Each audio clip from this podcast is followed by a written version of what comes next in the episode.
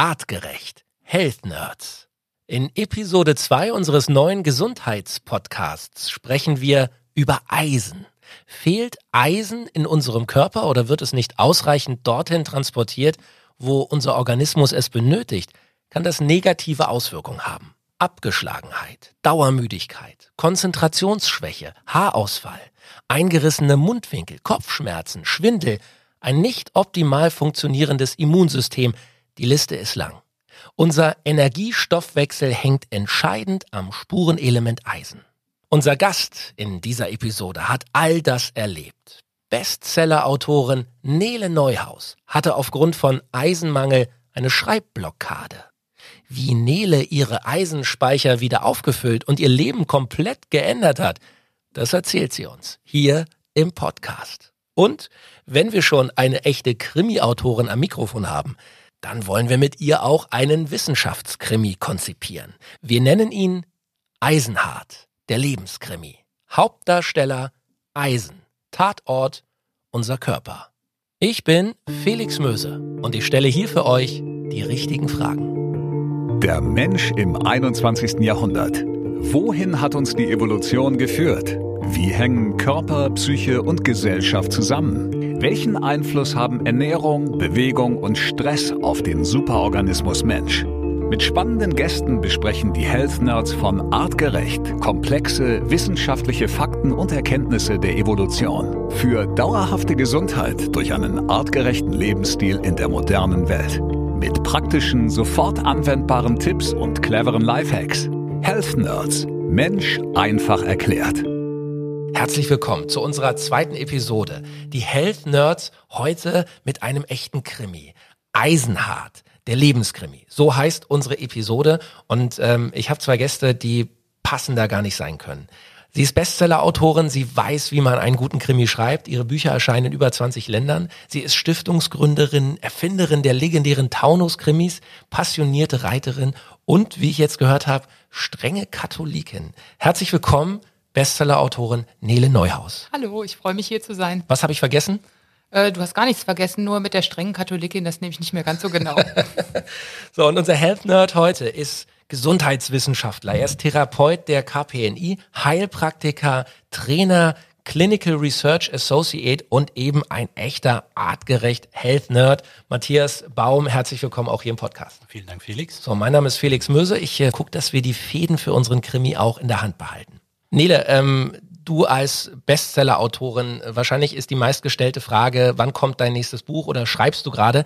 Ich will aber von dir mal wissen, was liest du gerade, welches Buch? Ich lese ja immer parallel einige Bücher. Mein Hauptbuch im Moment, was ich am konzentriertesten lese und das schon zum zweiten Mal, ist ein ähm, Sachbuch, das heißt Spillover von einem amerikanischen Wissenschaftsjournalisten geschrieben, der sich David Quammen nennt. Und dieses Buch ist gerade jetzt zu dieser Zeit extrem aktuell. Es geht nämlich um Zoonosen. Das heißt, wie Zoonosen vom Tier auf den Menschen überspringen. Und äh, David Quammen hat das Buch vor zwei Jahren geschrieben und hat quasi Corona vorausgesehen.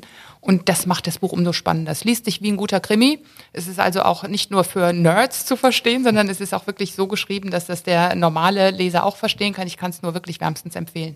Also schon ein wissenschaftlicher Ansatz. Das passt ja perfekt hier heute.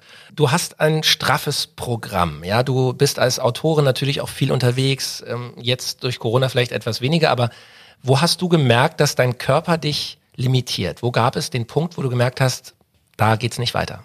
In der Tat habe ich es noch nicht mal bei der Reiserei gemerkt. Wenn ich Lesungen mache, dann ist man voller Adrenalin, da merkt man das gar nicht so, wo es mir wirklich aufgefallen ist. Es war vor ein paar Jahren, als ich am Schreibtisch saß und es mir nicht gelungen ist, mich länger als fünf Minuten zu konzentrieren.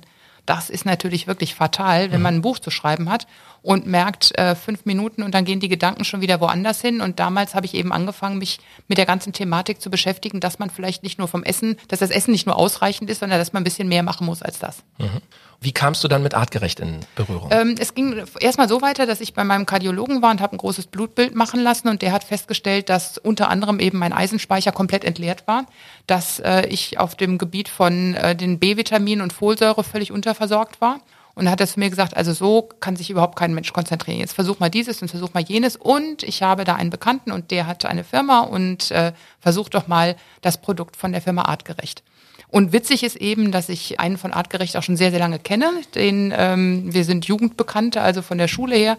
Und das hat natürlich die Firma mir gleich noch ein bisschen näher gebracht. Insofern äh, war das gleich ein positiver Effekt. Und ähm, ich muss jetzt gerade überlegen, ich glaube, es war vor zwei Jahren, als ich das erste Mal dann das ähm, Eisenprodukt von Artgerecht genommen habe. Und in der Tat war nach acht Wochen mein Eisenspeicher wieder komplett aufgefüllt.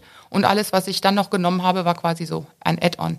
Der Effekt davon war spürbar. Ich habe jetzt zu Corona-Zeiten in vier Monaten meinen aktuellen Bestseller Zeiten des Sturms geschrieben. Wow. Mhm. Also mit Power von artgerecht beziehungsweise mit einem vollen Eisenspeicher. Ganz genau. Da war die Konzentration wieder da. Mhm.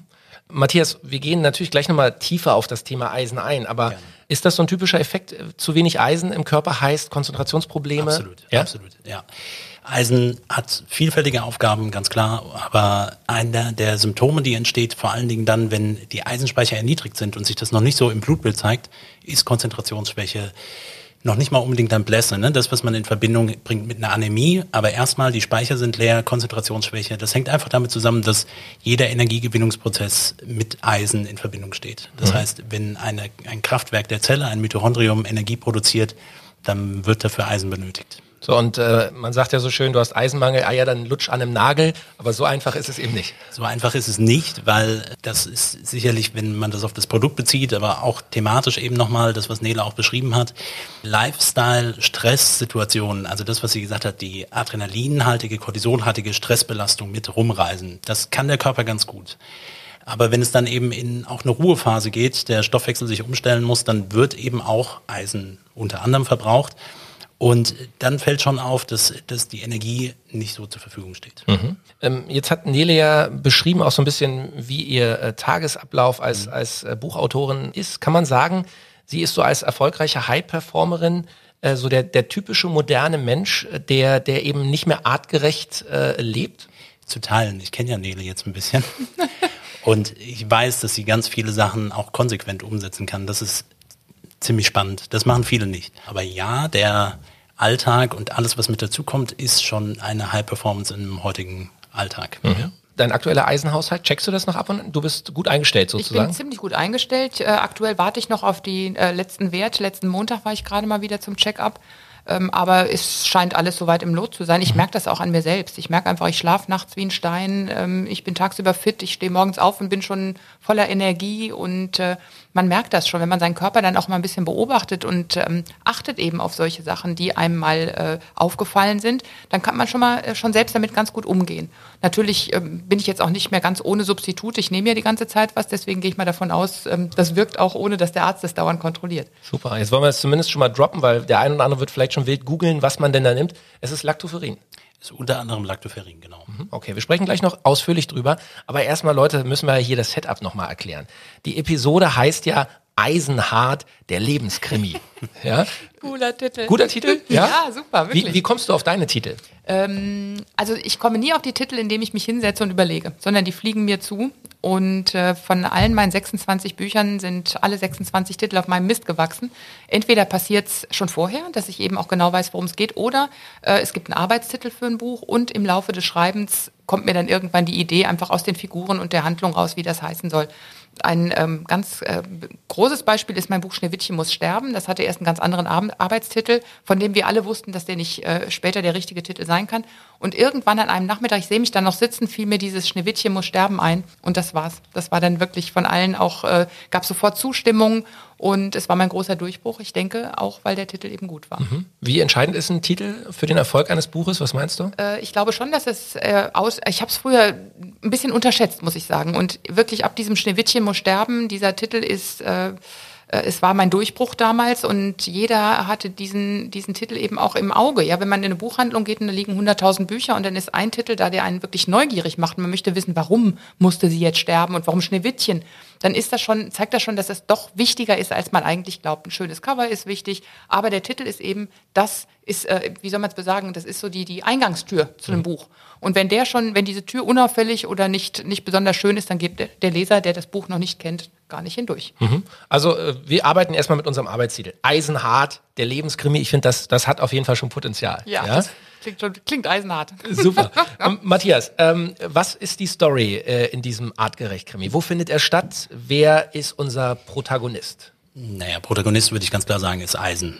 Und da haben wir jetzt schon ein bisschen drüber gesprochen und da ist, steht Eisen sicherlich im Vordergrund.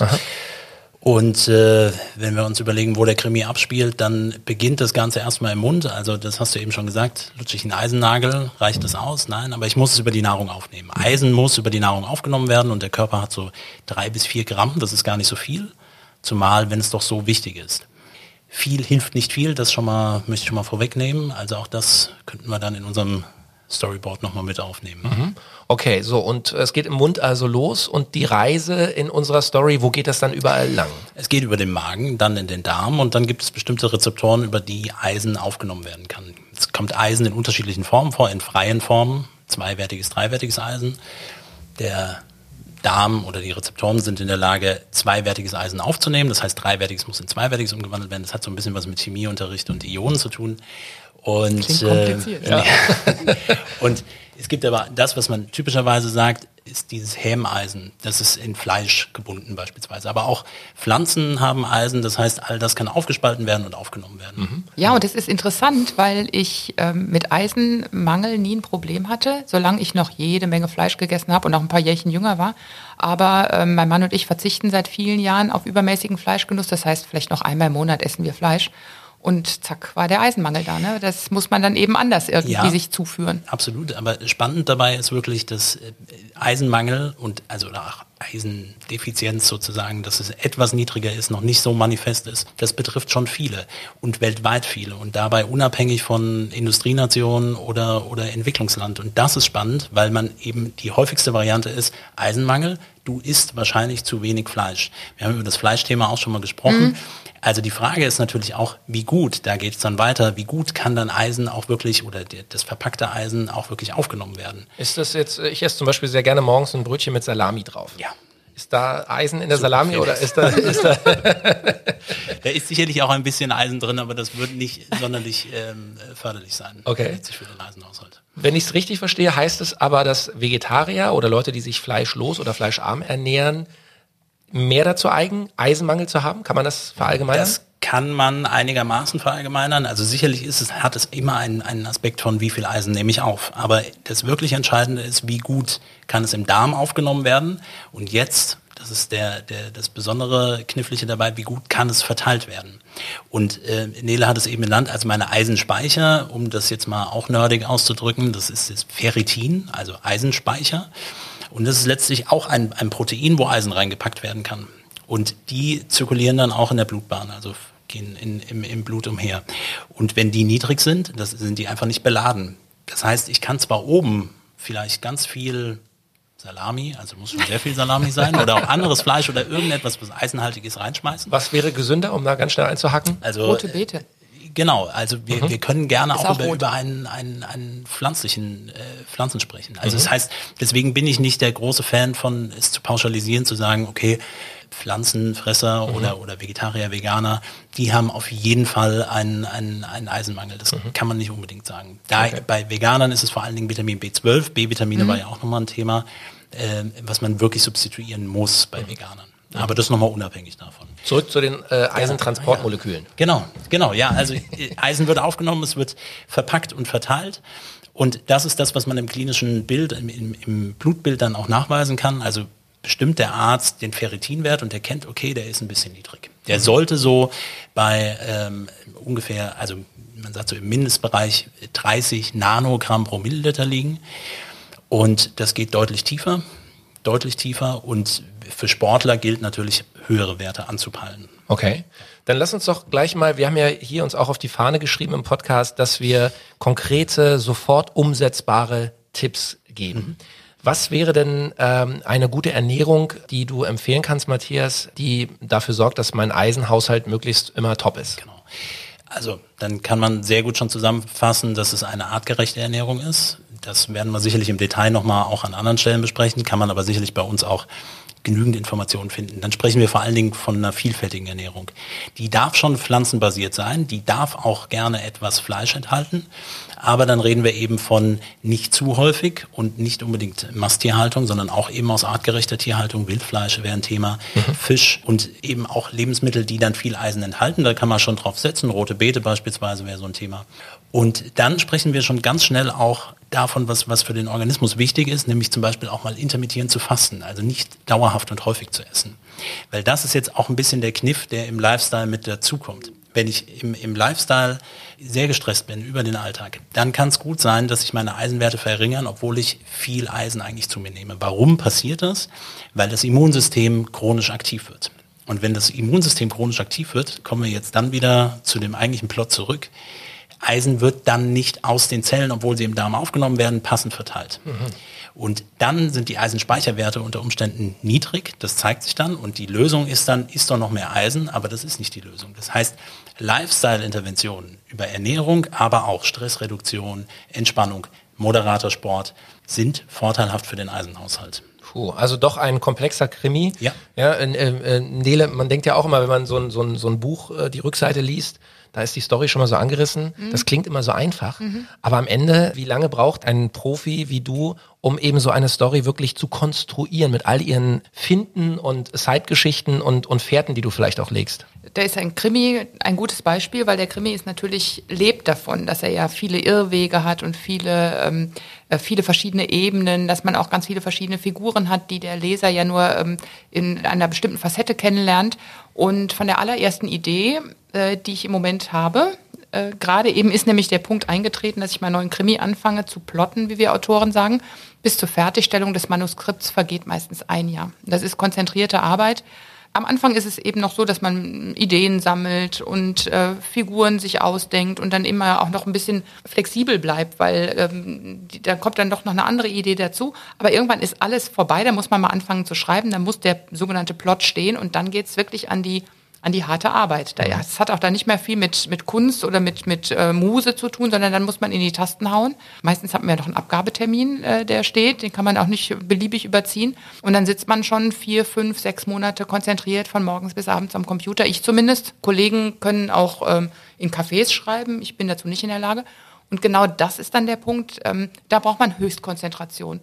Weil ähm, man muss alle Handlungsstränge im Kopf behalten. Man darf nichts vergessen. Es darf keine losen Enden geben. Am Ende möchte der Leser eine runde Geschichte haben, wo alles aufgeklärt wird. Und da ähm, muss man eben zusehen, dass man fit ist. Mhm. Und ähm, ähnlich wie ein Sportler, der fit sein muss, wenn er Höchstleistung bringt, müssen wir Kopfarbeiter eben auch fit sein. Und es ist eben nicht nur der Kopf. Das heißt, es reicht nicht, wenn du nur rumsitzt und äh, Pizza isst, äh, sondern es fängt eben bei mir auch damit an, dass ich morgens um 6 Uhr aufstehe, anderthalb bis zwei Stunden im Hund spazieren gehe, dann habe ich schon mal Sauerstoff, mein Körper war schon einmal richtig, mein Puls war schon mal richtig hoch. Und dann äh, bin ich jetzt eben auch mit Matthias dabei, das äh, so auszubaldowern, dass mein Körper richtig gut versorgt ist mit allen Spurenelementen, Mineralien, Vitaminen und so weiter, dass ich im besten Fall demnächst in einem halben Jahr ein Buch schreiben kann. Super. Also das hier. Ist, das ist echt toll. Nele setzt das sofort alles um. Also ja? wir haben das, also auch mit dem morgens spazieren gehen, nüchtern sich zu bewegen. Mhm. Der Stoffwechsel stellt sich darauf ein. Das ist hervorragend. Und das, was du gesagt hast, als Kopfsportler sozusagen, wird sehr viel Energie verbraucht. Und dann werden vor allen Dingen Fettreserven verbraucht. Ich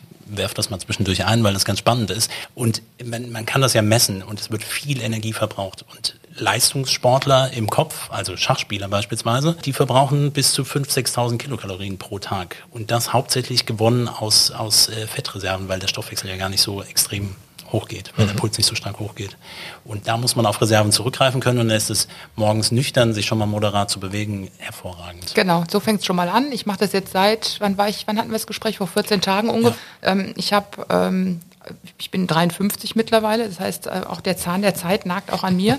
Ich muss ähm, aber an dieser Stelle mal sagen, man sieht es ja im Podcast nicht, aber du siehst frisch aus, du siehst gut aus. Du siehst aus wie 52. Na, also ich finde, du siehst einfach glücklich aus. Genau, und so geht, so fühle ich mich auch und so geht es mir auch. Und äh, die Pause, die ich jetzt hatte in den letzten Monaten, die Schreibpause, hat mir auch gut getan. Das muss man nämlich auch sehen. Das gehört auch zum Gesamtbild dazu dass man sich eben auch mal Pausen gönnt, ja, dass man nicht immer durchackert ja. die ganze Zeit und sich selbst unter Druck setzt und den, den inneren Antreiber irgendwann auch mal sagt, jetzt halt mal die Klappe, jetzt ist, bin ich mal, jetzt habe ich hier mal ähm, eine Zeit für mich mehr ausgesucht.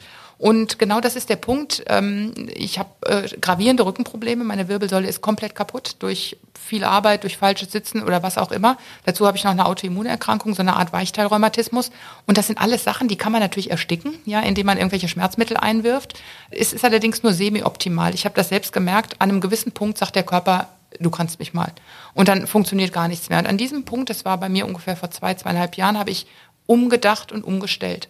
Die Menschen denken oft, ach ja, super, die nimmt ein paar Pillen und dann geht's ihr wieder gut. Es ist eine komplette Umstellung des, des Lebens, davor scheuen sich viele Leute. Ähm, Gerade dieses Rückentraining, was ich gemacht habe, ist sehr aufwendig. Man muss da hinfahren, man muss das machen, man muss zurückfahren.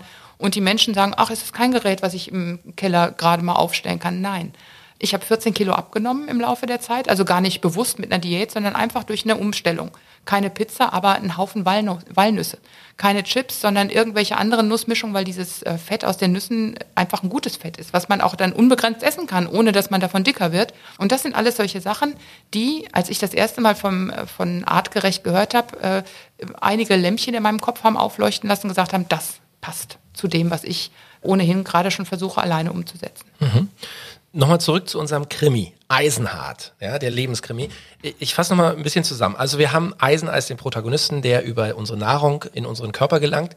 Und jetzt, das haben wir eben auch von dir im Grunde gelernt, Nele, jetzt ähm, gibt es verschiedene Seitenstränge. Also das eine ist, wie wird's aufgenommen, wie wird's im Körper transportiert, wie viel kann der Körper überhaupt dann auch aufnehmen und verarbeiten. Ähm, und äh, wir haben noch einen Seitenstrang, nicht nur die Ernährung, sondern auch unsere körperliche ähm, Bewegung, Ruhephase, Fitness, Nahrungsfrequenzen spielen hier eine wichtige Rolle in unserem Krimi. Absolut. Ja? Wie sieht denn, Matthias, der optimal Homo sapiens äh, aus? Also wenn wir sagen, ein Mensch, der sich wirklich artgerecht ernährt und bewegt und benimmt, wie würdest du den beschreiben? Wie können wir quasi den optimalen Eisenhaushalt einstellen? Ich würde den gern schon dann äh, transformieren in die heutige Zeit. Auf jeden Fall. Also, weil wir, was wir auch nicht wollen, und das soll es auch nicht sein, dass man ähm, artgerecht immer im, im Sinne betrachtet von, wir müssen zurück ähm, in, in die Höhlen und, und es gibt äh, eigentlich nur Verzicht oder sowas in die Richtung. Das, das ganz und gar nicht. Mhm. Es zeigt ja eigentlich nur, dass unser Stoffwechsel in, im Laufe der Evolution sich so entwickelt hat und so funktioniert er bis heute. Und wenn man jetzt bestimmte Aspekte ähm, in den Alltag mit integriert, wie zum Beispiel, und dann baue ich es mal auf, also morgens nicht aufzustehen und sofort zu essen, ist zum Beispiel etwas, was sehr spannend ist. Was aber wahrscheinlich die meisten Menschen machen. Was die ne? meisten machen. Man steht auf, geht zum doch, Kühlschrank. Dass, dass, äh, das Frühstück die wichtigste Mahlzeit des Tages so ist. So wurde es genau, genau immer und, eingebläut. Und, ja? und da muss ich natürlich mir überlegen, wo kommt diese Information eigentlich her. Tatsache ist, der Körper ist in der Lage, weil morgens beim Aufstehen erstmal ein Hormon produziert wird, das nennt sich Cortisol. Und Cortisol macht wach. Und Cortisol produziert in der Leber Energie aus Reserven, Zucker dieser Prozess der Gluconeogenese, muss man ja auch mal erwähnen. Ähm, Wieder dieser, 5 Euro in die Nerdkasse. Dieser Prozess passiert automatisch und ist am Morgen am höchsten. Das heißt, die Evolution hat schon etwas dafür vorgesehen, sich erstmal selbst zu versorgen. Und damit fängt das Ganze eigentlich an. Wenn ich jetzt sofort anfange zu essen, dann ähm, fährt der sogenannte Motorkortex, also der, der für Bewegung im Gehirn verantwortlich ist, fährt erstmal runter, weil man geht jetzt erstmal in einen Verdauungszustand rein. Und wenn das der Start ist, das denke ich häufig auch bei, bei Kindern, die dann morgens zu früh vor ihrer Zeit aufstehen müssen, weil sie in die Schule fahren müssen, am besten noch in eine ganz tolle Schule, 20 Kilometer entfernt mit einem Bus und dann morgens erst noch zu Hause Milch und Cerealien, irgendwas in die Richtung gefrühstückt haben, schlafen die im Bus das erste Mal eigentlich ein. Oder spätestens in der ersten Stunde. Das heißt, eigentlich aufstehen, Bewegung. Das ist wäre so der erste wichtige Tipp. Das heißt, knallhart gesagt, was wir alle gelernt haben, die wichtigste Mahlzeit des Tages ist Frühstück wir äh, revidieren das jetzt und stellen einfach mal klar, die unwichtigste Mahlzeit des Tages ist eigentlich das Frühstück. Genau, also das kann natürlich immer mal auch wieder äh, nochmal variieren, wenn man es individuell betrachtet. Den Sonntag nehmen wir mal raus. Genau, den Sonntag nehmen wir raus und auch, das ist eine, das ist äh, genau etwas Erlerntes und etwas Positives auch ist. Also gerade ein Sonntagsfrühstück hat ja auch etwas Schönes, was man auch mit der Familie zelebrieren kann. Die Frage ist, muss ich mein Kind morgens dazu zwingen, etwas zu essen, beispielsweise? Oder muss ich mich zwingen, weil diese Information Information eigentlich noch ganz tief in mir verankert ist, obwohl man, und das sagen auch viele, die eine Abneigung dagegen haben, morgens etwas zu essen. Das finde ich immer wieder eine spannende Information. Nee, also wenn ich könnte, würde ich morgens nichts essen. Ja, das ist, ist in der Tat so. Ja. Äh, mein Mann und auch meine Stieftochter, die brauchen einfach nichts zu essen. Genau. Die machen einfach dieses intermittierende Fasten genau. von, von Natur aus. Ich, genau. Darum beneide ich die. Ich mhm. muss mich zügeln. Okay. Und es gibt, also vielleicht das noch, es gibt Studien dazu, die ganz klar sagen, eine regelmäßige Mahlzeitenfrequenz beginnend mit einem Frühstück ist besser für das Abnehmen. Das ist, muss man ja auch nochmal erwähnen, weil das ist häufig eine Kritik, die kommt, die klare, auch große Studien das zeigen. Das, das Thema dabei ist aber, dass, dass sie die gesamte, also eine Gesamtbevölkerung, eine Gruppe, wenn ich da eine gewisse Regelmäßigkeit reinbringe. Weil was häufig passiert, ist, dass die Leute morgens aus Stress vielleicht auch, aus Hektik nichts essen und äh, dann mittags nur eine Kleinigkeit essen und dann abends bis um 21 Uhr arbeiten und sich dann entscheiden, Zwei Pizzen auf Zwei Ex. Pizzen und vielleicht noch eine Flasche Wein oder auch zwei oder wie auch immer. Ja. Und dann ist der Biorhythmus wieder so verschoben, dass man in der Zeit eigentlich auch nichts mehr essen würde. Also deswegen hängt das wahrscheinlich damit zusammen, dass, dass diese Ergebnisse nicht ganz dazu passen. Tatsache ist aber, für die individuelle Person kann man das ausprobieren und dann kann man eben, eben mal testen, wie einem, wie einem das gut tut. Und wir haben mhm. das ja auch so besprochen. Mhm. Man kann sicherlich eine Pause einlegen. Man darf, soll ja auch dann was frühstücken, aber vorher eine Bewegung. Das ist sehr Homo sapiens in unserer heutigen Zeit. Okay, zurück also zum Krimi, ja. zum optimal eisenmäßig eingestellten Homo sapiens. Mhm. Also Frühstück skippen, weglassen oder eher Richtung Mittag schieben, genau. erstmal auf nüchternen Magen bewegen. Wie geht's weiter? Dann gucken wir mal drauf ein bisschen, was man dann essen würde. Also dann hatte ich eben schon erwähnt, ähm, pflanzenbasiert, also artgerechte Ernährung ist pflanzenbasiert. Da geht es vor allen Dingen um Themen, die möglichst eine Natürlichkeit zu haben, also regional, saisonal macht definitiv Sinn mhm. und äh, wenig, wenig unterschiedliche Komponenten. Also der Mensch neigt natürlich mit seinem tollen Verstand dazu, ähm, leckere Komponenten miteinander zu kombinieren. Das macht auch manchmal richtig viel Spaß und Sinn, aber ich nenne es dann gerne liebevoll Fake Food, wenn, wenn man dann irgendwie Fast Food beispielsweise nimmt. Also die Kombination aus Getreide mit vielleicht noch ein ganz klein wenig Salatblatt, aber dann einem Stück Schweinefleisch, was gebraten ist in, in Butter oder in Schmalz oder sonst irgendetwas in die Richtung, was wiederum belegt ist mit, äh, mit irgendwelchen Soßen, mit Eiern mit dabei. Also da kommt ganz viel zusammen, was für den, für den, äh, wenn ich das aufnehme, da ist dann auch Eisen drin.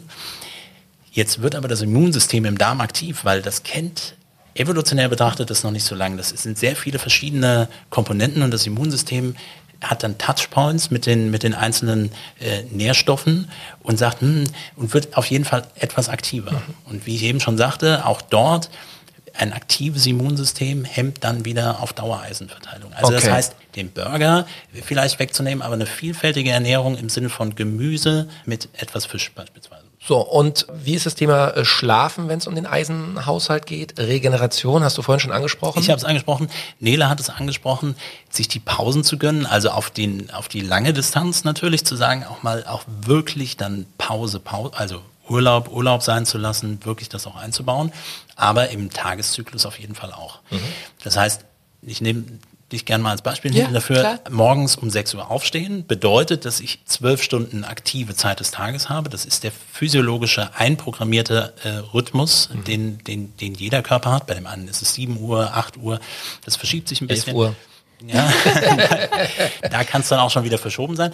Dann habe ich zwölf Stunden Aktivität und dann eigentlich zwölf Stunden Ruhe. Das heißt, auch dieses lange in die Nacht hineinarbeiten und zwischendurch dann was essen das ist eben, hängt dann auch noch damit zusammen. Das heißt, ich brauche diese Regeneration und dann wirklich abzuschließen, das Arbeitsprojekt abzuschließen, mhm.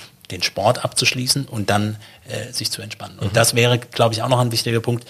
Zwischenmahlzeiten ist so ein Thema. Also der moderne Mensch kompensiert gerne Stress mit, ich esse kurz etwas. Mhm. Naschen. Genau. genau. Cappuccino hier. Der Trick hier, 20 Liegestütz. Okay, 15 Kniebeuge.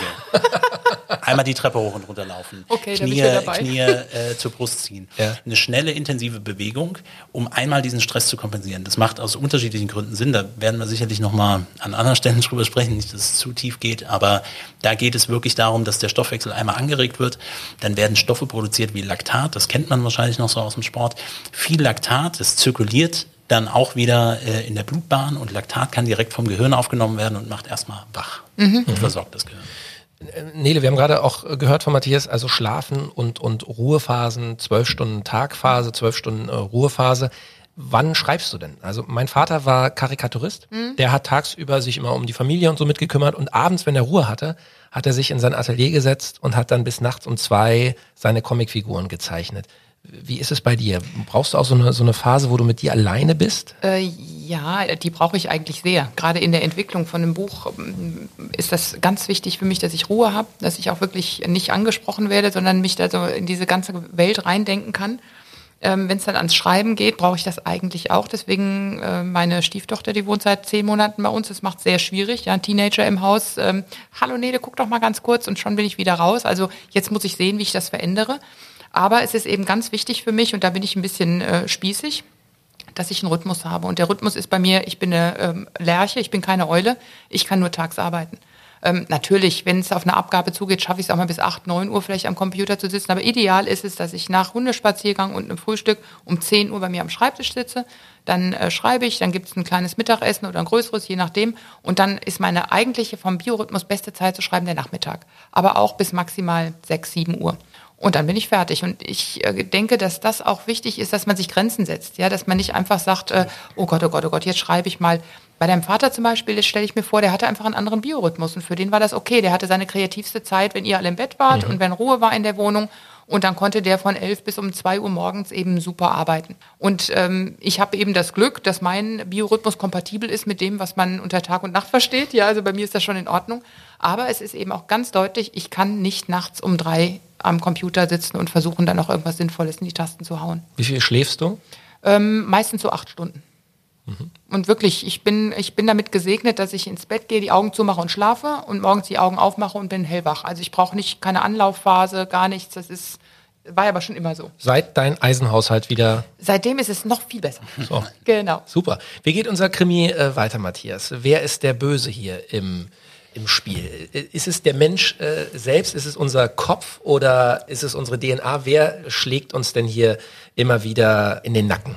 Also ich glaube, du hast gerade gesagt, die DNA im Sinne von das, was in unsere Gene, also unsere Programmierung, so wie wir funktionieren und der moderne Lebensstil, wie wir ihn heute leben. Ich glaube, dass das die Hauptaspekte sind, die es so kompliziert machen und deswegen das symptomatische letztlich der, der erniedrigten Eisenwerte, aber natürlich allem auch, was, was sonst noch damit in Verbindung steht, ähm, zu unseren Problemen, zu modernen Erkrankungen der heutigen Zeit führen. Hm, Nele, ähm, du hast vorhin es so schön beschrieben, du hast gesagt, wenn ich eine Geschichte schreibe, darf es keine losen Enden geben. Es muss am Ende eine runde Geschichte sein. Braucht es immer ein Happy End? Mm, also ich denke, je, bei Krimis, bei meinen Krimis brauchst du auf jeden Fall immer am Ende das Gefühl, es ist äh, Gerechtigkeit geschehen. Ähm, ob das jetzt immer ein Happy End sein muss, aber man muss eben wissen, es ist, äh, die Geschichte ist zu Ende geführt und alle nicken und sagen, okay, so kann, damit kann ich leben. Das finde ich sehr wichtig. Das ist auch ein loses, anderes wäre ein loses Ende, wenn ich das nicht machen würde. Und insofern glaube ich schon, es muss am Ende doch immer einigermaßen gut ausgehen. Okay, also wir, wir suchen auf jeden Fall für unsere Story hier das Happy End. Lass uns trotzdem nochmal eine, eine äh, Side-Story sozusagen äh, in diesem Krimi hier öffnen. Was ich spannend finde, du bist als vielbeschäftigte Frau trotzdem jemand, der sagt, ich nehme mir die Zeit und kümmere mich auch um andere Leute. Mhm. Womit ich nicht die Familie meine, sondern du hast die Nele Neuhaus Stiftung äh, gegründet. Richtig. Ihr unterstützt ähm, junge Leute, Kinder und, und Jugendliche, wollt sie fördern, wenn es um äh, Lese-, Schreib- und Sprachkompetenz geht. Ist das tatsächlich in der modernen Welt ein Defizit, dass junge ja, Leute sich unbedingt. damit, ja? Unbedingt. Also das erste Mal aufgefallen ist mir, ist mir das vor vielen Jahren, als gerade Facebook sich so ein bisschen etabliert hat und ich gesehen habe, wie meine Nichten und Neffen korrespondieren miteinander. Also ganze Sätze überhaupt nicht, ganze Wörter auch nicht, alles jo, Abkürzungen. Lol. Ja, ganz genau. Und ähm, das ist ganz witzig, wenn man die Sprache beherrscht, dann kann man sich das erlauben, so zu sprechen. Aber wenn man die Sprache nicht beherrscht, ähm, und einfach noch nicht beherrschen kann, weil man als junger Mensch ähm, fatalerweise, und das ist was ganz, ganz Schreckliches, wurde ja viele Jahre in den Grundschulen gelehrt, ähm, die Kinder sollen einfach nach Gehör schreiben lernen. Ganz fatal, ja, weil wie sollen sie es können, wenn sie es nie gelernt haben, ja? Und vor allen Dingen, wenn man sich diese Kinder heute anguckt, die heute so siebte, achte, neunte Klasse sind, die können es bis heute nicht richtig. Und äh, deswegen muss man früh eingreifen und muss den Kindern und Jugendlichen eben die Chance geben, die deutsche Sprache richtig in Schrift und Sprache zu erlernen, damit sie später auch wettbewerbsfähig sind, damit sie Inhalte verstehen. Weil ähm, technisch lesen kann irgendwann jeder, aber Inhalte begreifen, das ist eben das große Problem. Ja, mhm. und äh, da sind wir eigentlich auch wieder bei unserem Thema, weil ähm, äh, das, ich glaube, das Hauptproblem, abgesehen jetzt vom, vom Gesundheitlichen und was Matthias das dazu gesagt hat, ist die menschliche Bequemlichkeit. Ja? Wir Menschen sind per se faul. Gerade wenn wir vollgefressen sind, liegen wir am liebsten auf der Couch und machen gar nichts mehr. Und dann denkt man sich, ach, morgen nehme ich ab und morgen lebe ich gesund und morgen stehe ich auch früher auf. Und genauso ist es mit dem Lesen und Schreiben auch. Morgen kümmere ich mich darum. Und ich glaube, als Mensch richtig Eigenverantwortung für sein Leben und sein Wohlsein ähm, zu erlangen, kann man nur, wenn man das auch wirklich im Kopf sortieren kann. Und eine Struktur in sein Leben und in seinen Kopf bringt man nur rein, wenn man auch etwas versteht. Mhm. Und deswegen ist Schreiben, Sprechen, Lesen extrem wichtig. Gibt es da Zahlen darüber, wie viele junge Leute tatsächlich Probleme mit diesen drei Komponenten haben? Irgendwo mag es die geben, aber ich bin darüber nicht informiert. Es gibt allerdings immer mehr Analphabeten in unserer Gesellschaft. Das heißt, das sind diejenigen. Kann man sich gar nicht vorstellen eigentlich, die? Nein, also ich kann es mir überhaupt gar nicht vorstellen, weil wenn ich nie, kein Buch vor mir habe, dann lese ich die Inhaltsstoffe auf dem äh, auf einer Packung, die vor mir steht. Ich muss immer irgendwas lesen. Und es gibt eben viele Leute, die, die schlängeln sich so durch, die können so ein bisschen lesen, also die können einen Fahrplan irgendwo lesen oder die können auch eine Werbung irgendwo lesen. Aber worum es wirklich geht, ist das inhaltsverstehende Lesen. Das können die eben nicht. Und wenn man das alles jetzt mal so ein bisschen weiterdenkt und denkt, diese jungen Menschen müssen irgendwann äh, auf eigenen Füßen stehen, müssen Beruf haben, müssen sich in dem immer rauer werdenden Arbeitsklima äh, behaupten, dann werden immer die im Vorteil sein, die am besten lesen und schreiben können. Und das vielleicht nicht nur in ihrer Muttersprache, sondern auch in anderen Sprachen. Insofern ist das für mich eben schon sehr, sehr wichtig, aufmerksam zu machen, äh, immer wieder auch mahnend den Zeigefinger zu heben aber auch die Kids und äh, die Jugendlichen spielerisch an das Thema heranzuführen. Also nicht nur mit der Keule, pass auf, wenn du nicht richtig lesen und schreiben lernst, dann endest du in der Gosse. Ja, sondern äh, eben auch zeigen, was das für einen Mehrwert bringen kann. Okay. Und ich sag mal, ganz uneigennützig ist es auch nicht, weil ähm, du willst ja auch noch in 20 Jahren Leser haben. Wenn keiner mehr lesen kann, dann äh, ja, gut, verkaufen also sich die Bücher da, nicht mehr. Da kann man jetzt, da kann ich natürlich auch sagen, es gibt ja Hörbücher mittlerweile. Ja, das wäre jetzt die also nächste insofern Frage gewesen. Ja? ist der, der Eigennutz bei mir doch eher gering. Natürlich freue ich mich, wenn mir, wenn ich haufenweise Fanpost von jungen Mädchen vor allen Dingen kriege, die mhm. meine Jugendbücher sehr lieben. Und äh, da denke ich oft, Mensch, ich würde so gern korrigieren und zurückschicken, nur damit sie sehen, wie es besser geht. Aber das kann ich natürlich dann auch nicht machen. Wärst du eine gute Lehrerin geworden? Ähm, Im Prinzip ja, aber andererseits steht mir dann mein, äh, meine Ungeduld im Weg. Ich weiß nicht, ob ich wirklich über Jahre hinweg geduldig sein könnte.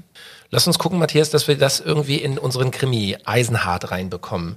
Wenn ich nochmal äh, zusammenfassen darf, Nele, also vor allem glaube ich, ist es, wenn, wenn junge Leute also dann äh, erwachsen werden und eben diese Schwächen haben, nicht richtig lesen, nicht richtig schreiben, nicht richtig sprechen können, werden sie sicherlich auch ein bisschen an den Rand der Gesellschaft vielleicht genau. gedrängt. Genau. Ja, sie werden es schwerer haben im Berufsleben, ist persönliche Happiness, persönliches Glück für unseren Körper wichtig oder sehr wichtig?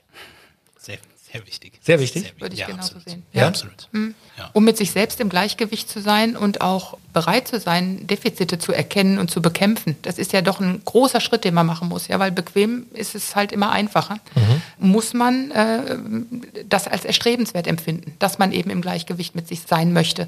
Ich kann es von mir selbst sagen, ich war es über 25 Jahre nicht. Ich hatte ein wahnsinnig stressiges, anstrengendes, fremdbestimmtes Leben. Es gibt nichts Schlimmeres im Leben, als fremdbestimmt zu sein.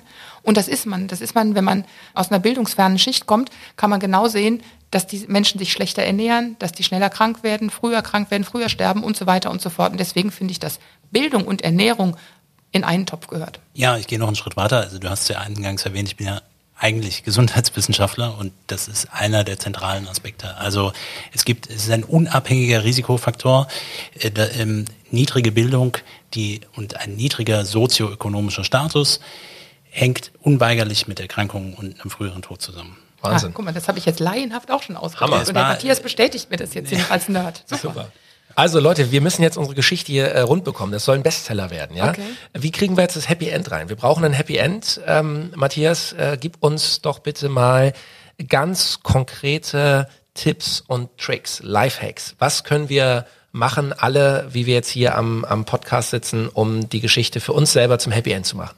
Okay, also Ernährung ein wesentlicher Faktor und dann eben nicht nur auf das Thema möglichst viel Eisen hinzuzuführen, sondern eben Aspekte einer artgerechten Ernährung mit zu integrieren, Bewegung mit zu integrieren, Stressregulation ist ein wichtiger Punkt, Regeneration, das heißt auch dann wirklich dem Biorhythmus konform, persönlich dem angepasst dann auch mal Arbeit zu beenden, Ruhephasen einzubauen, familiäres Umfeld mit einzubauen, äh, Freunde zu treffen und so weiter. Das mit zu genießen. Zum Schluss, was auch zu mehr Fröhlichkeit, äh, Freude, Glück mit dazu führt. All das hat wirklich Auswirkungen auch auf den Eisenhaushalt, weil es eben das Immunsystem reguliert.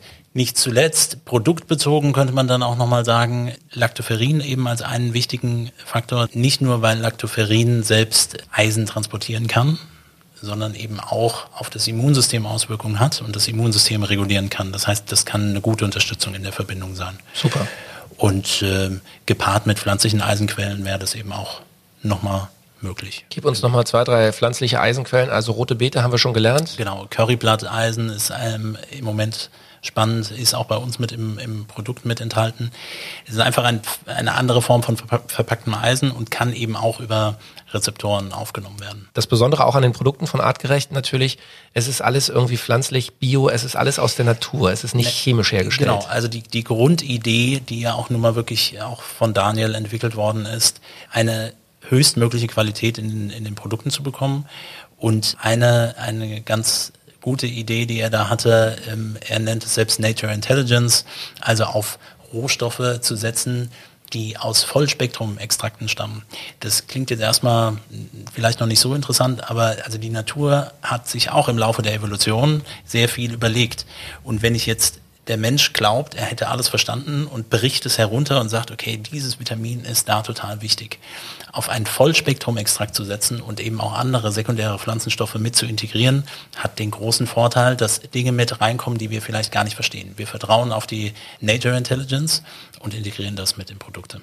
Super. Also, wir haben in der ersten Episode, wer sie nicht gehört hat, auch viel über Lactoferrin äh, gesprochen und gelernt, wie es funktioniert und was es in unserem Körper für positive Effekte hat. Lactoferrin ist also auch die Empfehlung, wenn der Eisenhaushalt tatsächlich mal aus dem Gleichgewicht gekommen ist. Matthias, Nele, ich finde, wir haben einen tollen Krimi hier erzählt. Ich hoffe, es gibt für jeden das Happy End. Eisen, haben wir also gelernt, ist äh, nicht nur im, im Nagel ein wichtiger Stoff, sondern auch in unserem Körper und eben unser Körper ähm, als höchstes Gut, das wir alle haben, den sollten wir hegen und pflegen. Ich danke euch sehr. War eine spannende Episode. Vielen Dank, Felix. Und mehr Infos natürlich auch auf artgerecht.com. Artgerecht. Health Nerds. Mensch einfach erklärt.